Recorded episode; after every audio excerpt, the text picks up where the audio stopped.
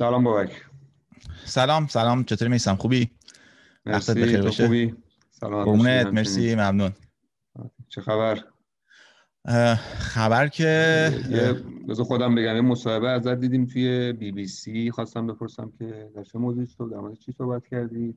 آره با چند روز پیش با بی بی سی صحبت کردم در مورد GameStop و کلا این هواشی که براش اتفاق افتاد توی Wall Street و ارزم به حضورت که کلا توی فضای کریپتو و تمام اینها یه خورده به اینها پرداختیم و کلا هم خود موضوعم جالبه به خاطر اینکه این من خیلی کم من دیدم بهش این به این بخش بپردازن. این نگاهی خیلی کوچیک که... می‌تونی بگی؟ خیلی کوچیک می‌تونی بگی موضوع چی بوده؟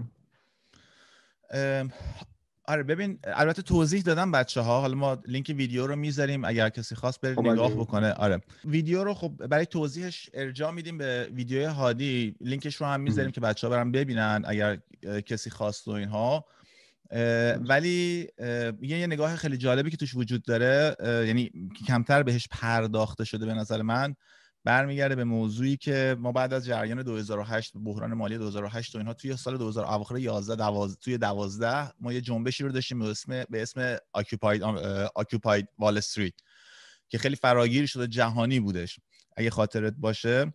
ولی استاپ شد اون موقع. الان دارن خیلی ها این جریان رو با اون مقایسه می‌کنن و میگن که این بار با ابزار خود وال استریت داریم به جنگ وال استریت میریم.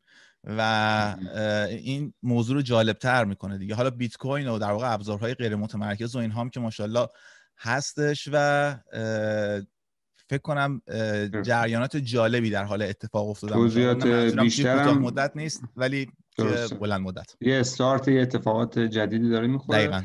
کاملترش هم که حالا توی مصاحبه تو توی بی بی سی و ویدیویی که هادی داده که لینکش هم می‌ذاریم اونجا می‌تونن ببینن. مهمون امروزمون کیه؟ مهمون امروزمون ساناز وفی هستش. در واقع مدیر رسانه بیت کوین و بلاک چین میهن بلاک چین که چند سالی هست توی این حوزه فعال هستن و رسانه در واقع موفقی رو دارن و مخاطبای خیلی زیادی رو دارن و خوب هم عمل کردن. از ساناز دعوت کردیم که امروز بیاد توی این برنامه تا بیشتر باهاش آشنا بشیم. چون خیلی ها رسانه رو می‌بینن ولی پشتش رو در واقع ممکنه که آره. خیلی نبینن ندونن دارن چیکار می‌کنن یا چه کسایی هستن که دارن content تولید می‌کنن.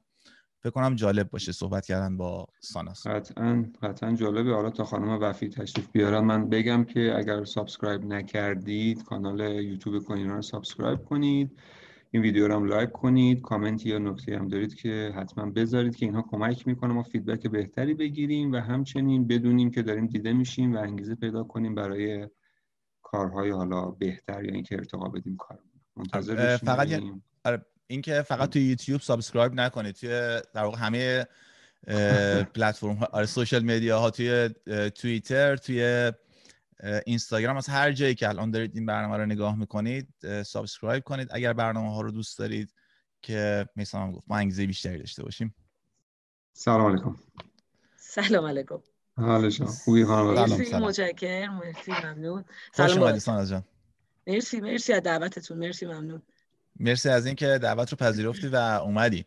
بریم سراغ در واقع معرفی و یه مقدار بیشتر باید آشنا بشیم. قبل از اینکه بیای یه کوچولو من معرفی کردم و گفتم که در واقع چه کاری داری انجام میدی. ولی اگر خودت یه مقدار بیشتر برامون توضیح بدی که توی در واقع می هم بلاکچین چیکار می‌کنی و به قول معروف بیشتر آشنا کنی خیلی عالی میشه. چشم حتما. والا اینکه من خیلی سخت شده الان که سمتم و دقیق توی میان بلاکچین بگم که دارم چیکار می‌کنم. اما یه بهتره که اینطوری بگم که کلا ما چیکار می‌کنیم اینجا و اینکه میهم بلاکچین چقدر چه پروژه بر ما چه نقشی داره. بعد به خودم برسم که اصلا شاید هم بامزه باشه. برای خیلی تا حالا فرصت نشده که بگم اصلا چجوری با این فضا آشنا شدم. ما حقیقتا سال اواخر 2016 بود که فکر می‌کنم ایده راه اندازی یک استارتاپی در زمینه تکنولوژی بلاکچین از طریق دو تا از در حقیقت فاوندرهای استارتاپ خیلی هم کم این ور اونور میبینیمشون معمولا نیستن. جناب آقای صالحی و سردارنیا این استارت این قضیه خورد که ما یک استارتاپی باشیم که بیایم تو زمینه بلاکچین فعالیت بکنیم. اصلا این رسانه هم که راه اندازی شد و اسمشو گذاشتیم میهن بلاکچین و خیلی زیاد سمت کریپتو نرفتیم هم شاید به خاطر همین بود. و استارتش خورد و شروع شد به راه اندازی و منتها همون موقع که ما وارد شدیم واقعا شما خودتون و کوین ایران یکی از رسا... یکی که نفکان قدیمی ترینید و اولین استارت اینکه بتونه یک محتوا به زبان فارسی و با کیفیت به نسبت حالا نسبت همون سالها تولید بشه و آدم بتونن در به زبان فارسی هم به یک سری دیتای تو این تکنولوژی دست پیدا بکنن. ما موقع قاعدتا خیلی کسایی که میومدن آشنا میشن فقدان این قضیه رو خیلی حس می‌کردن. ما هم دلمون می‌خواست که یه کامیونیتی خوب داشته باشیم در ایران و یه پروژه خوب ایرانی داشته باشیم. همین که خب به پتانسیل های خودمون نگاه کردیم اون موقع. که ببینیم چه میشه کرد. من که یکی از واقعا صدای قدیمی مجموعه ما اطلاع رسانی و آگاهی رسانی بوده. بنابراین فکر کردیم که شاید رسانه بهترین جواب ممکن رو برای این چیزی که ما تو ذهنمونه بده. و اینکه استارتش رو زدیم. اولش همین شاید الان هم به ما به ارز دیجیتال به کوین ایران نشه که رسانه کامل گفت واقعا. ولی خیلی خیلی جا داره که پیشرفت بکنه و رسانه بشه. شاید بگیم یه وبسایت آموزشی تحلیلی خیلی بیشتر استحقاق جایگاه ما رو داشته باشه. ولی ما استارتش رو موقع زدیم با یک رسانه آموزشی تحلیلی و شروع کردیم به کار. فکر خودت چطور آشنا شدی و اونم بگو برامون که. من رشته دانشگاهیم هوافضا بوده. بیس خیلی بیس خیلی ریاضی فیزیکی داشتم. و خیلی غریب بودم با تکنولوژی. حالا به دوستان که الان با من آشنا شدن میگم بهشون میگن اصلا امکان نداره همچین چیزی باشه. اینا خیلی ها توی سوشال های خودم فکر می‌کنم مثلا من دیولوپرم مثلا یه برداشتایی میشه که مثلا من پیش زمینه دانش در حقیقت حالا چه IT و کامپیوتر رو برسه به بلاکچین. هیچ کدومو نداشتم. یعنی یه گوشه دنیا داشتم قهوه‌مو میخوردم. این دوستانی که میگم استارت و founder پروژه بودن و در حقیقت میهنگیک شاید اسم مجموعه ما باشه کمتر شنیده بشه استارتش خورد. به من زنگ زن گفتن که ما یک کسی رو می‌خوایم که یک سری document انگلیسی رو مترجم می‌خواستن ترجمه کنیم به فارسی. من freelance کار می‌کردم اون موقع و بیشتر پروژه‌ای که مرتبط به دانشگاهی بود و کارهای خودم بود رو می‌گرفتم و کار می‌کردم تو همون رشته هوافضا.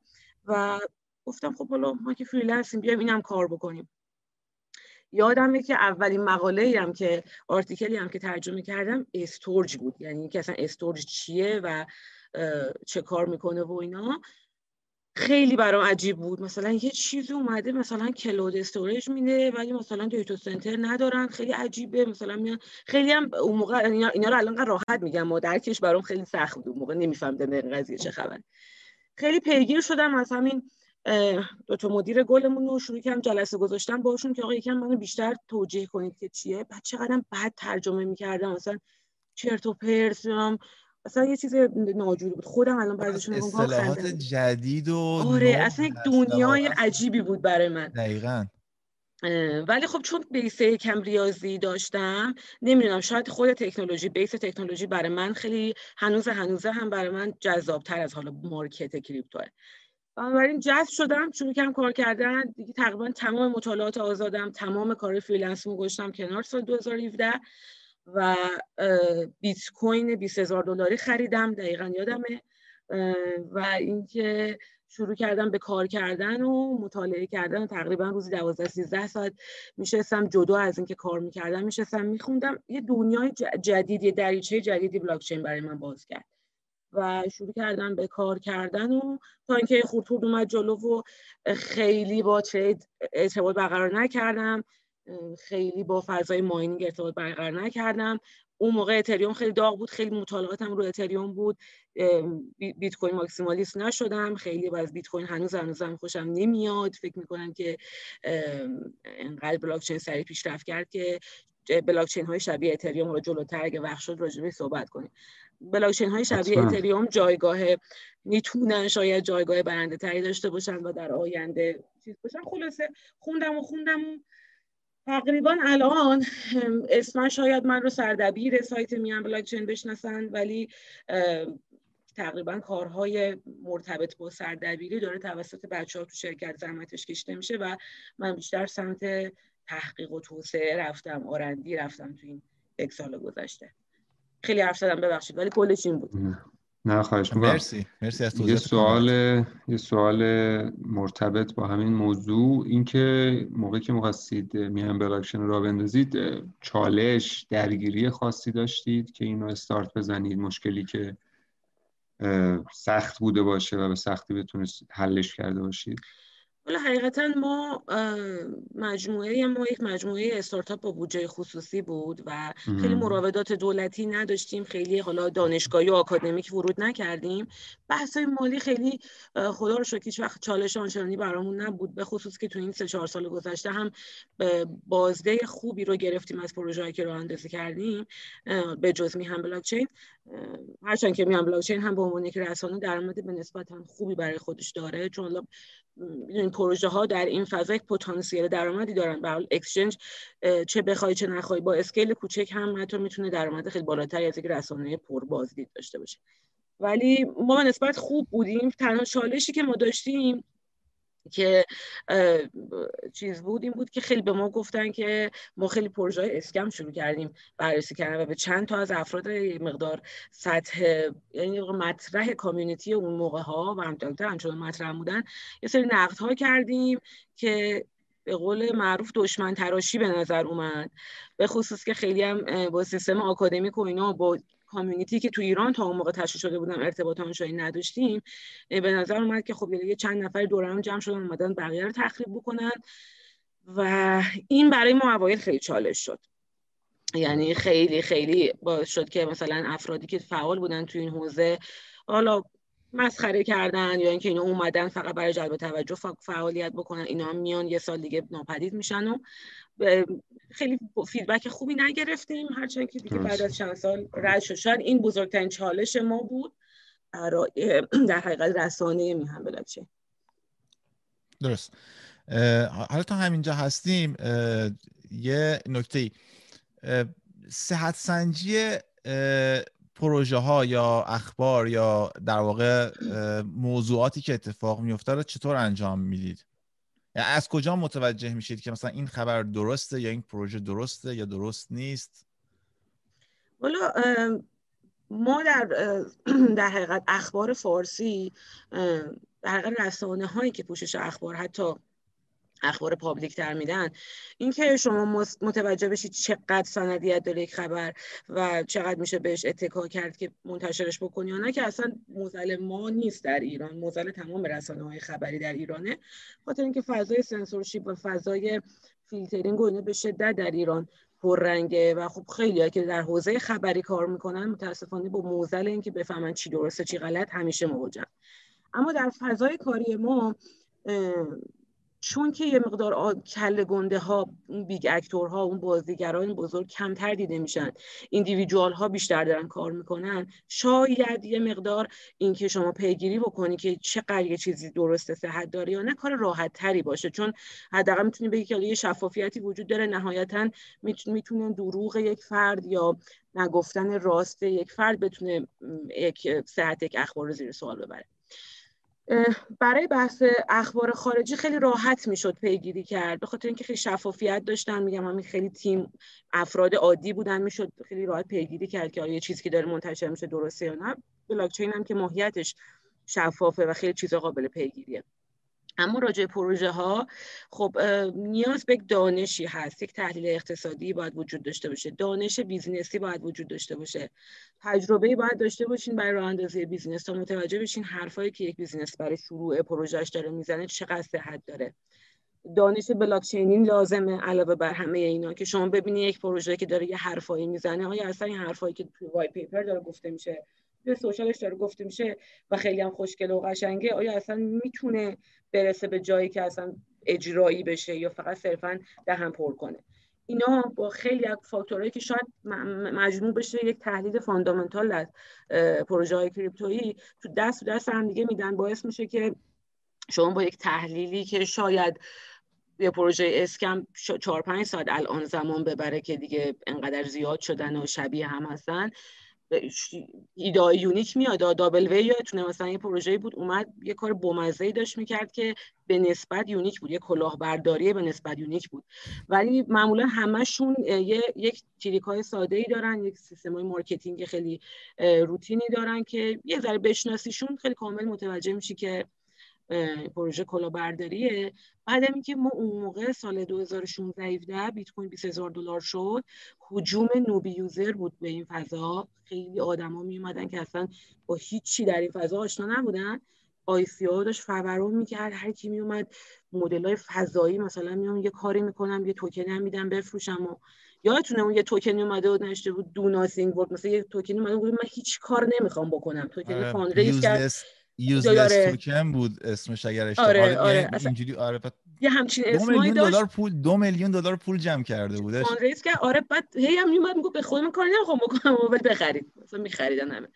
و اون موقع خیلی لازم بود که پروژه های کلاهبرداری واقعا شناخته شده بشن مارک مارکدار بشن و کسایی که حداقل با یه نسبتی دارن شروع می‌کنن به خوندن میان یه سایتی رو می‌خوان جای بخوام به خصوص خارجی ها من کمتر دیدم پروژه های اسکم بررسی بکنن. الان کم بهتر شده فضا ولی اون موقع اصلا کمتر می‌دیدم که بیام خیلی با وضوح کامل بگم آقا فلان پروژه اسکم است نرین سمتش.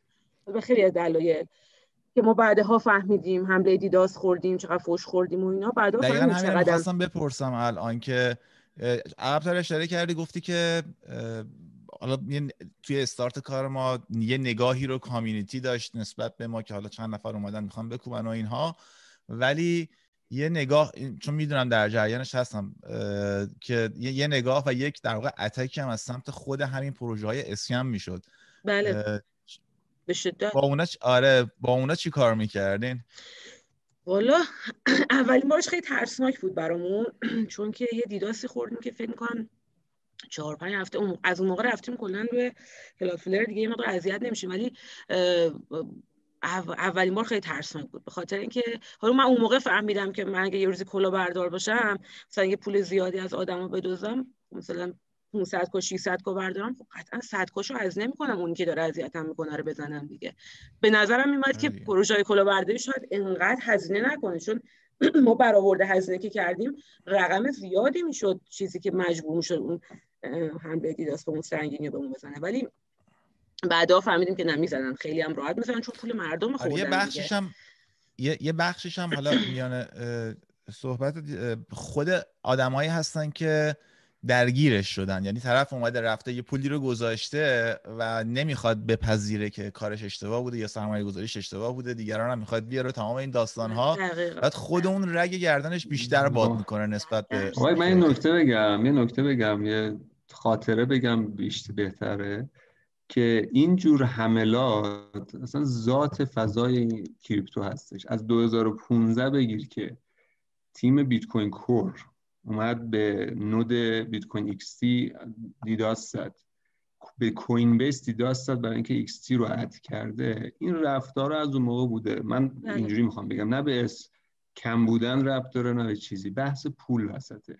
بحث منفعته با عددهای بسیار بالا و افرادی که پول دستشونه هر جوری که بتونن تلاش می‌کنن که اون منفعتشون رو حفظ کنه و اگر کسی ورود کنه به این هیته سود اینها با تمام توان باش مقابله می‌کنن مختص اسکمرها نیستش این رفتار اینو گفتم یه پرانتز باز کنم بعد بودجه اختصاص میدن در ادامه حرف بله. برای بله. مهم نیست مهم اون منفعت است که انقدر زیاده این عدد این سود انقدر بله، بالا بله. هستش از شما که داری حقیقت رو میگی از کسی که میاد حتی پروژه مشابه شما شاید ایجاد کنه یک پروژه دیگه ایجاد کنه که رقابتی بتونه چیز کنه. اگر بفهمن پتانسیل داره قطعا یک هزینه در نظر می‌گیرن برای اینکه اون رو به, به یه حمله بهش بکنن و حداقل همون ابتدا بتونن یه اذیتش حداقل بکنن. اینو گفتم بله. بگم. ببخشید خواهش می‌کنم. من یه, یه چیز کوتاه دیگه هم بگم به خاطره بامزه از اینکه ما اولین پروژه اسکم که بررسی کردیم آها ما یه مقاله داشتیم تلگرام بر بستر بلاکچین تانو یادتونه اومد دیگه همتون؟ قطعا نه؟ بله.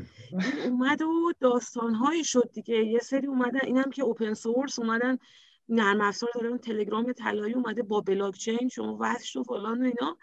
ما یه مقاله رفتیم دو قسمتی مبتنی بر اینکه آقا بلاک چین مبتنی بر بلاک تلگرام مبتنی بر بلاک چین اصلا یک حرف اشتباس. هر کسی هم داره این کار می‌کنه چیز خود تلگرام هم ممکن اصلا scam این پروژهش کلاهبرداری باشه اعتماد بهش نکنه.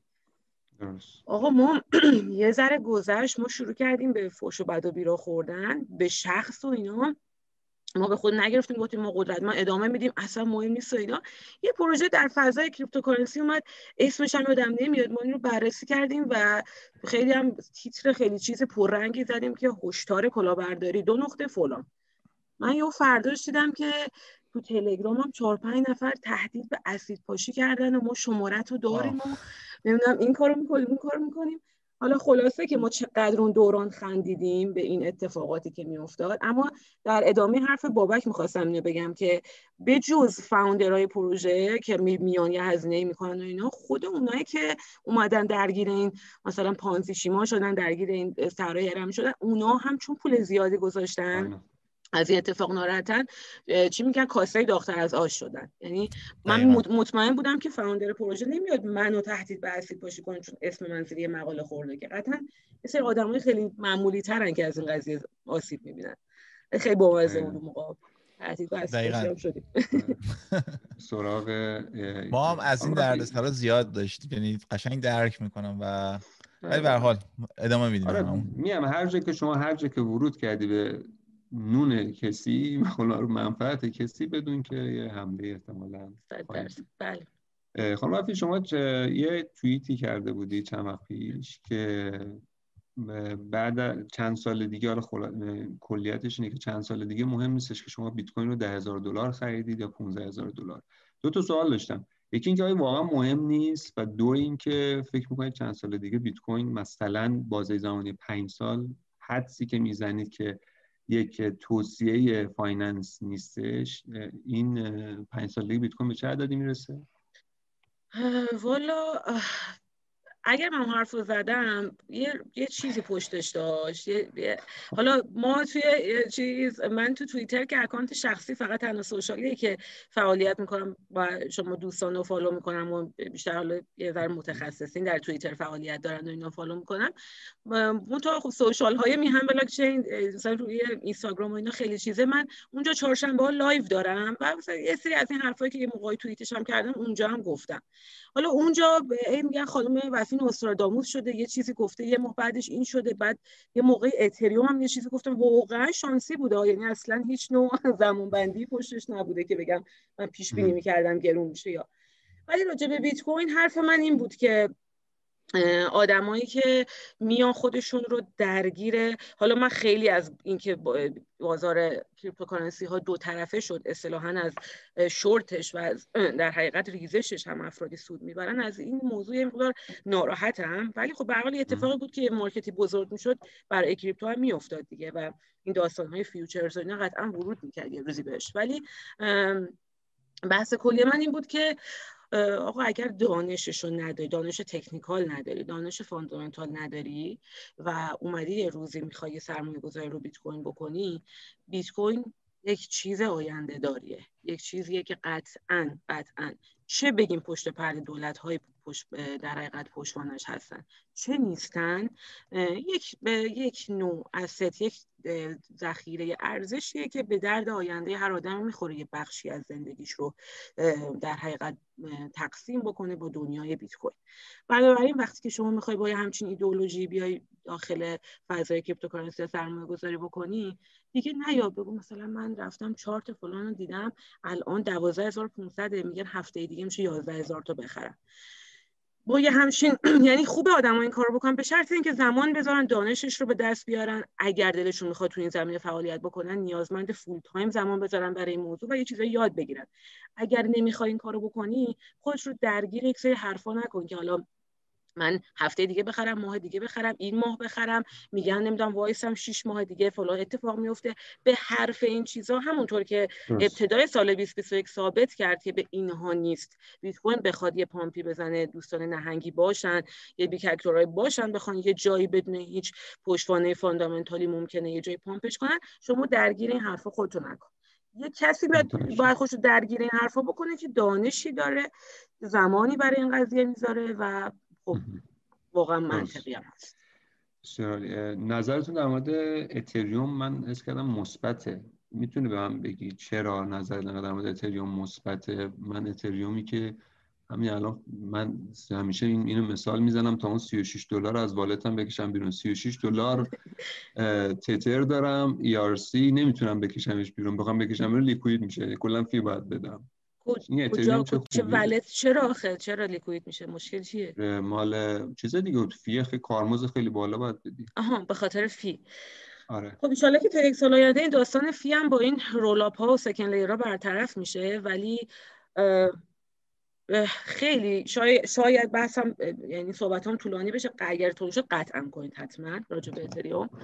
چون که من شاید یک جمله بگم بعدها بهم حمله کنن این بیت کوین رای عزیزمون ولی پادشاه ارزهای دیجیتال به نظر من در حال حاضر اتریوم نه بیت کوین نظر و... فنیتون می‌خوام بدونم چرا؟ آره فنی یعنی بلاک چین بیت کوین و پروتکل ها و مکانیزم های یعنی بلاک چین های شبیه بیت کوین fork هایی که روی بیت کوین زده شدن. و سیستم هایی که یک زنجیره حالا چیزی که تو ذهن ما راجع به یک بلاک چین کم سنتی تر هم به نسبت محسوب میشه یک زنجیره باشه که یک سری data رو روش میشه به صورت امن ذخیره کرد و این کسی هم نتونه این data رو دستکاری بکنه. یه همچین سیستم بلاکچینی که حالا با بیت کوین هم شناختیمش به نظر من الان دیگه کم کم باید رده خارج بشه. چیزی شبیه بلاکچین اتریوم رو اگر من باش موافقم به خاطر چند دلیل متفاوت. یکی اینکه ما وقتی که می‌خوایم یک بلاکچین رو بررسی بکنیم یه مثلث معروف هممون می‌دونیم دیگه. اون مقیاس پذیری است. اون در حقیقت sustainability یا پایداریشه و در حقیقت TPS ش شاید حالا اون TPS ش به مقیاس پذیری هم برگرده. ولی بگذاریم از این موضوع. وقتی می‌خوایم یه بلاکچین بررسی بکنیم شاید شاید دیگه اون که یه زنجیره باشه یک شبکه‌ای باشه network حالا نمی‌دونم الان پولکادات رو اگه آشنایی باش داشته باشین تقریبا یه کارهایی داره می‌کنه که اتریوم از 2016 راجع صحبت کرده بود. ولی اینکه پروژه پشت پرده خیلی با هم مراوداتی داره. ولی کل قضیه اینه که ما اگر بخوایم یه روزی صنعت بلاکچین با این big ها با این های بزرگ تکنولوژی بخواد درگیر بشه بخواد وارد رقابت بشه با این TPS هایی که الان داره با این مقدار دیتایی که می‌تونه بخوابونه با این کندی که الان داره حالا یه سری میان از این حرفا می‌زنن که یه روزی میاد فلان میشه بیسار میشه. اما این اتفاق واقعا برای تکنولوژی بلاکچین با بلاکچین شبیه بیت کوین نمیفته بلاکچین بیت کوین برای ذخیره ارزش برای اینکه بتونه یک چیزی شبیه بیت کوین رو که ما بهش طلای دیجیتال هم میگیم بتونه اون رو روی خودش ذخیره بکنه شاید سالها و سالها بمونه. شاید proof of work برای بیت کوین خیلی هم کارآمد باشه. ولی تکنو... ولی بلاک چین بیت کوین رو استفاده دیگه ازش نمیشه کرد. کارهای دیگه ای نمیشه با بلاک چین بیت کوین کرد. اما اتریوم سردمدار کسی بود که اومد گفت آقا از بلاک چین میشه استفاده های دیگه ای هم کرد. میشه نوع دیگه ای از دیتا رو خارج از بحث payment و مالی و نمی‌دونم بحثایی که به فینتک برمیگرده میشه کاربردهای دیگه ای هم از بلاک چین داشت. منتها باید یه فکرایی براش کرد باید یه کارایی کرد که بشه مقیاس پذیر بشه. اگه کسی می‌خواد بیاد حجم دیتای بالا در زمان پایین بخواد استفاده بکنه بتونه بکنه امنیت رو بتونه برقرار بکنه. حالا اگه من بخوام دونه دونه از همه اینا رو به اتریوم بگم شاید خیلی طولانی بشه بحثمون و کل این مصاحبهمون راجع به اتریوم بره. اما فقط خلاصه این که اتریوم از رودمپ سال 2014 15 که اومد برای سال 2020 چیز قشنگی رو متصور شده. الان این بیکن چینی که در حقیقت راه اندازی شده یک سای چینی که داره فعالیت می‌کنه که بعدها قراره یکی از اون 64 تا چینی باشه که توی نتورکی با هم دیگه خیلی هم مکانیزمش عجیب و بامزه است که چطوری اینا با هم به صورت امن می‌خوان این زنجیرها با هم ارتباط بگیرن. رو کاغذ قشنگه. رو کاغذ ایدولوژی تریوم خیلی قشنگه. آره. و خیلی کار هم داره می‌کنه برای اینکه بتونه این کاغذه رو این حرفایی که داره می‌زنه رو به عمل هم برسونه. من چرا میگم اتریوم می‌تونه پولکادات شاید نتونه. شاید خیلی دیگه که دارن از این حرفا می‌زنن شاید کاردانو نتونه. اینایی که یه ذره دی پی او نمی‌تونن. خیلی به سمت پیوس برن به خاطر کامیونیتی خیلی بزرگ اتریومه. اتریوم این ایندیویدوال پرسناش دیولپراش کور دیولپراش افرادی که دارن در لحظه روش فعالیت می‌کنن خیلی زیادن. این یه پشتوانه خیلی قوی برای اتریوم محسوب میشه. ممکنه ایدولوژی اتریوم رو پولکادات که الان ماشاءالله خیلی هم کپ بالایی گرفته اومده و همسال هم و همسال این دی پی ها داشته باشن. ولی کامیونیتی رو ندارن که بتونن اون در حقیقت اون اجماعه اون اون کانسیله که الان همه هممون می‌دونیم رو پی او اس اتفاقی داره میفته همونی که رو پی او دبلیو داره میفته فقط اونجا در حقیقت دستگاه که داره یه سری قدرت پردازشی میده هر کی بیشتر هزینه بکنه برای اون دستگاه تاثیر بیشتری داره. تو PoS هر کی پول بیشتری داشته باشه stake بکنه تصمیم گیرنده اصلی میشه. فرقی نمی‌کنه. ولی اتریوم این community رو داره که این ثروته هم تقسیم بشه بین آدم ها تصمیم گیرنده ها بیشتر بشن. اون اتفاقی که ما فکر می‌کنیم باید بیفته و علاوه بر اون سرعت باشه مقیاس پذیری باشه و, و, و خیلی چیزهای دیگه شاید تنها کسی که بتونه این کارو بکنه در حال حاضر به نظر من اتریوم پشتوانه خیلی قوی داره. یه چند تا نکته در مورد پولکادات. اتفاقا میسم یه ویدیوی بررسی پروژه درست کرده که حالا لینکش رو هم می‌ذاریم که ببینن دوستان این POS و POW میشه Proof of Stake و Proof of Work و TPS هم که سانا جان گفتش Transaction Per Second هست یعنی تعداد تراکنش در ثانیه. اینا رو هم گفتم برای دوستانی که در واقع ممکنه ندونن بدونن چه حالا سعی می‌کنیم که اگر لینکی داشته باشیم بذاریم. یه سوال ساناز خب انقدر خوشبینی به ایتریوم از نظر تکنولوژی من هم می‌دونم که خیلی کمک کرده. یعنی این رو من قبول دارم که واقعا ایتریوم کمک کرده. ولی از لحاظ اینکه بتواند یعنی بگیم بهتر از بیت کوین هست یا نه یه, یه ایرادی رو هست. حالا شاید با این پی او اس شدن یا پوست شدن بیشتر هم در واقع به چشم بیاد. اینه که آدم های تأثیر گذار یعنی یک گروه خیلی خیلی خاص و یک فرد خیلی خاصتر تأثیر گذارن روی این شبکه و این دو به دور از اون ایدئولوژی که در واقع ماها خیلی آمون باعث شد روز اول جذب این فضا بشیم یعنی غیر متمرکز بودن. این رو نقطه ضعف نمی‌بینی برای ایتریوم؟ در حال حاضر نمی‌بینم. چرا نمی‌بینم؟ به خاطر اینکه یه چیز ساده بهتون بگم. به ما الان یه چند تا دوست یه مثال بزنم. مثلا 7 8 تا دوست با هم دیگه جمع شیم یه سفری بریم. سر اینکه نهار چی بخوریم اگر یه نفر نباشه که یه مقدار زورش بیشتر باشه نهار چی بخوریم اون ده نفر به اجماع نمی‌رسن. این داستان چیز و قطعا به یه سری مشکلات برمیخورن. حالا این داستان غیر متمرکز بودن جدا از اینکه چقدر بلاکچین پتانسیلش رو داره به نظر من چقدر باید ببینیم که ما آدما فرهنگ به اجماع رسیدن و فرهنگ دموکراسی رو یاد گرفتیم. من فکر می‌کنم به جز بلوغ بلاکچین به جز بلوغ این تکنولوژی ما به بلوغ ذهنیتی و بلوغ تفکری هم راجع به راه اندازی بیزینس و راجع به گرداندن business ها در حقیقت باید برسیم بهش. و تا زمانی که نرسیدیم اگر یه مامانی نباشه توی خونه که یه مقداری یه سری چیزها رو handle بکنه اون خونه همیشه به سر, سر چیزهای کوچیک به مشکل برمیخوره. اگر من اگر میگم که اتریوم بله الان واقعا اتریوم نهنگ هایی داره تصمیم گیرندان اساسی داره که شاید توی بیت کوین من اینا رو اطلاق میدم به ماینرهاش و اون بیت کوین Core و کسایی که در حقیقت نهنگ بیت کوین هستن و مبلغ زیادی دارن و تصمیم گیرنده می‌تونن باشن. اینکه چقدر اتریوم داره توی خود تکنولوژی و شبکش یه کارهایی می‌کنه که زور این افراد کم بکنه یه بحثه. اینکه اون افرادی که این زور رو دارن یاد بگیرن که چطور از این مدیریت بکنن و فهم خودشون رو بیان غیر متمرکز تر بکنن این هم دو بحث جداگونه است. اما من فکر می‌کنم شاید حرفم نه از این چی میگن ایده های مقدار جا نیفتاده باشه. ولی من فکر می‌کنم ما تا زمانی که خودمون هم انقدر business های غیر متمرکز ببینیم انقدر این فضایی که آقا من مثلا از یه از یه جایی یه چیزی شبیه اسنپ دارم استفاده می‌کنم اگر بتونم توش سرویس دهنده و سرویس گیرنده باشم اگر بتونم تو تصمیماتی که راجع به این پروژه داره گرفته میشه من یه سهمی داشته باشم من نظرم نظرم تاثیرگذار باشه. الان خیلی از این تیپ ادعا می‌کنن که همه بیاین نظر بدین. مثلا نظر تاثیرگذار نیست با یه مقدار دارایی کم واقعا دیده نمیشی در مقایسه با خود فاوندر پروژه 90 درصد ساپلای توکن رو داره با همون ووت می‌کنه چون ووت شما دیده نمیشه.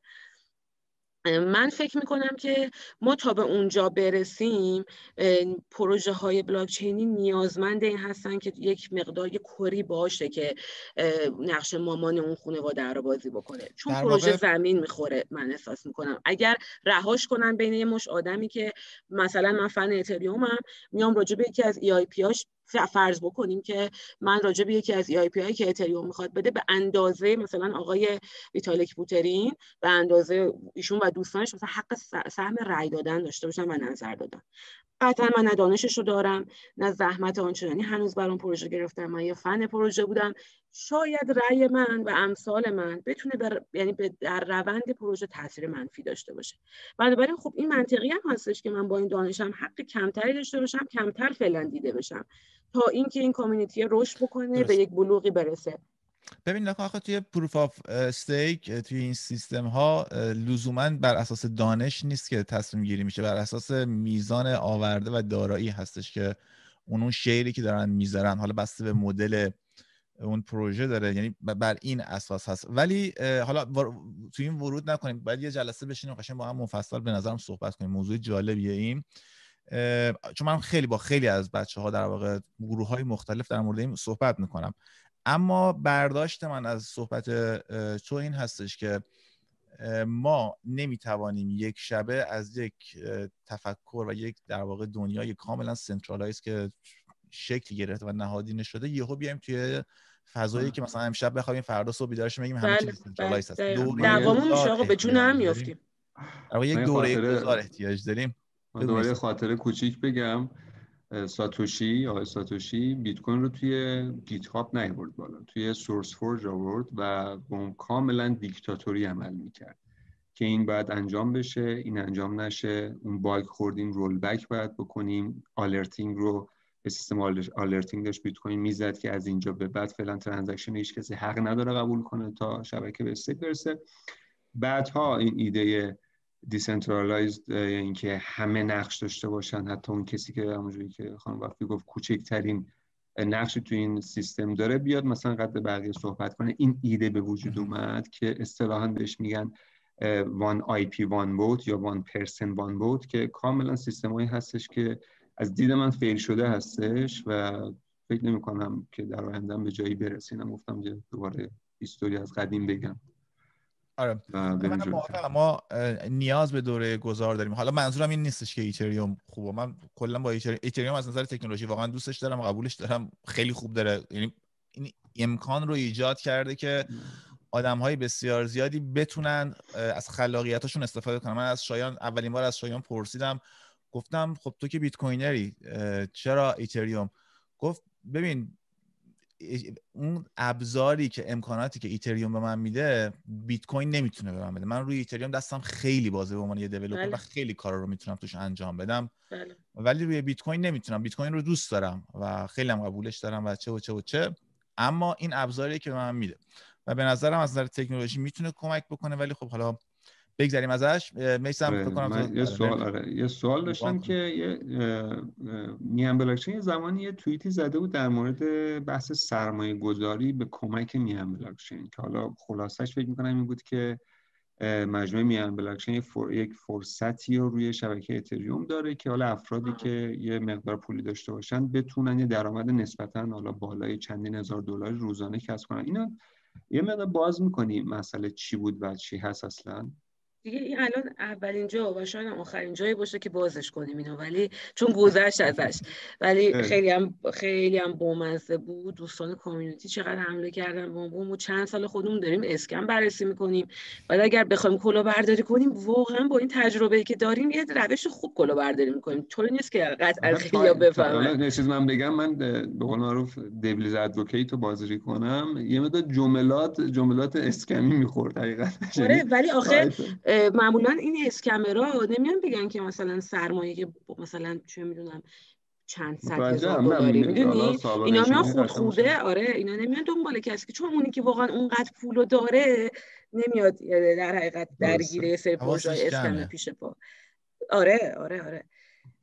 داستانش چی بود؟ این بود که ما مجموعه ما به جز میان بلاکچین چندین پروژه‌ای داره که در سطح گلوبال کار می‌کنه. متاسفانه به خاطر خیلی از مسائل مثل تحریم و این داستان ها مشکلاتی که داریم ما معمولا از اینا رونمایی نمی کنیم در فضای ایران و ازش خیلی صحبت نمی کنیم می‌دونم خیلی از افراد فعال هم که متاسفانه درگیر این هویت ایرانی بودن هستن یا مقیم ایران بر با این مشکلات دست و پنجه نرم می‌کنن. برای بگذاریم. ما من باب این قضیه به شدت case study smart contract رو برای ما در شرکت یه بخش مهمیه که زمان زیادی واسش صرف میشه و روی این خیلی کار کرده بودیم.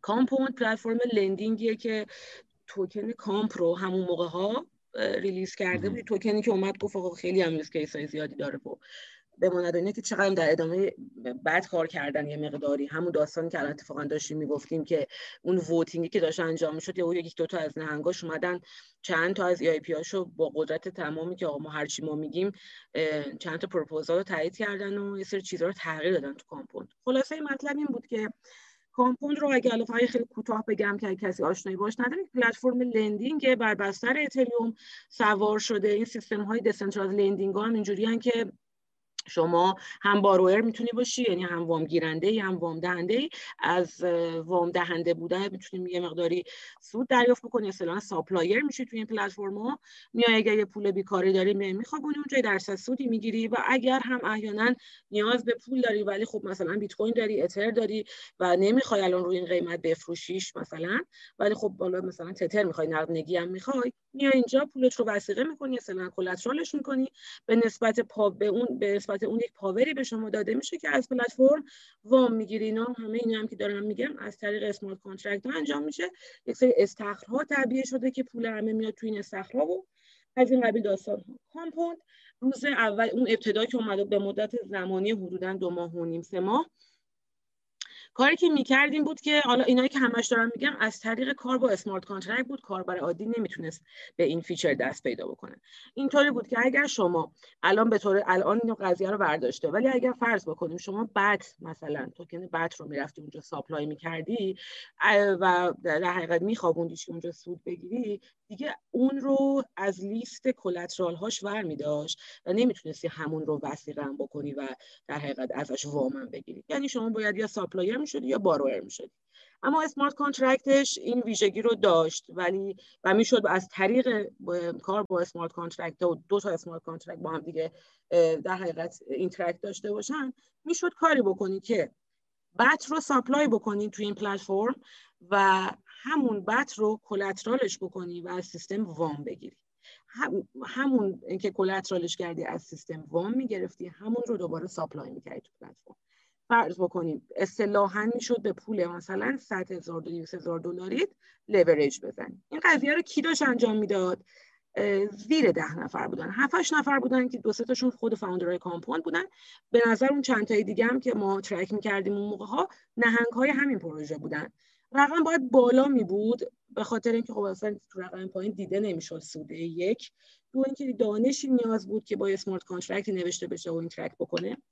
سه اینکه یه مشکلی داشت. اون زمان هم یادمه که یه سری هم اومدن خیلی زرنگ بازی در آوردن و گفتن آره اینا دارن نمی‌دونم از این پلتفرم lend می‌کنن می‌برن تو یکی borrow می‌کنن فلان اینا خطرناکه در جا liquid میشید فلان و اینا.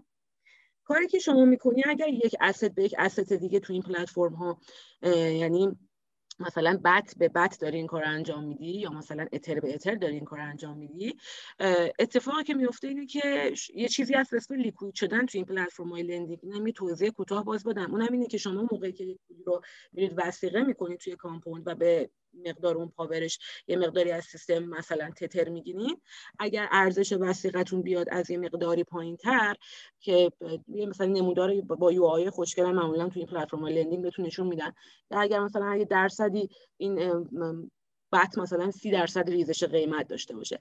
ارزش وثیقه شما اصطلاحا کاهش پیدا می‌کنه و اگر شما نری وثیقت رو شارژ بکنی یا وامت رو repay نکنی اصطلاحا liquid میشی. این با liquid نمی‌دونم futures و margin اینا فرق می‌کنه. خلاصه این مطلب. وثیقت میپره. اون پولی هم که سیستم وام گرفته بودی میمونه برای خودت. خب چون نسبت وثیقه به وامت هم خیلی بالا بوده معمولا ضرره. اجازه نباید بدی liquid بشی. حالا کاری که این اتفاقی که اون دو ماه سه ماه تو Compound میافتاد این بود که شما asset به asset وقتی این کار می‌کردی یعنی BAT به BAT می‌گرفتی. اینو تو یک loop ی مینداختی و لورج اسلام به پولت می‌زدی.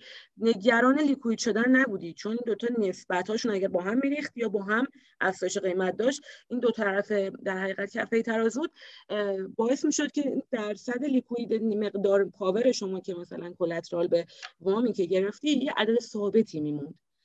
بنابراین دو تا اتفاق مهمی افتاد. یکی این که از طریق این حربه ای که خود دوستان founder Compound داشتن می‌زدن و متوجه شدیم. یکی این که می‌تونستی به پولت لورج بدی و نکته دوم این که خب liquid نمی‌شدی. نگران این نبودی که حالا این مثلا BAT بریزه من نابود میشم اون موقع یادمه که روی خود حالا انقدر بد مثال زدم به خاطر اینکه ما اون موقع رو مارکت بد کار کردیم به اضافه که دو سه نفر از دوستان فعالان همین حوزه هم پرایوت اومدن با ما صحبت کردن از همون بیانی و اطلاعی که زدیم حدودا مثلا فکر می‌کنم یک میلیون دلار شد و دو ماه ما تقریبا با این سیستم کار کردیم.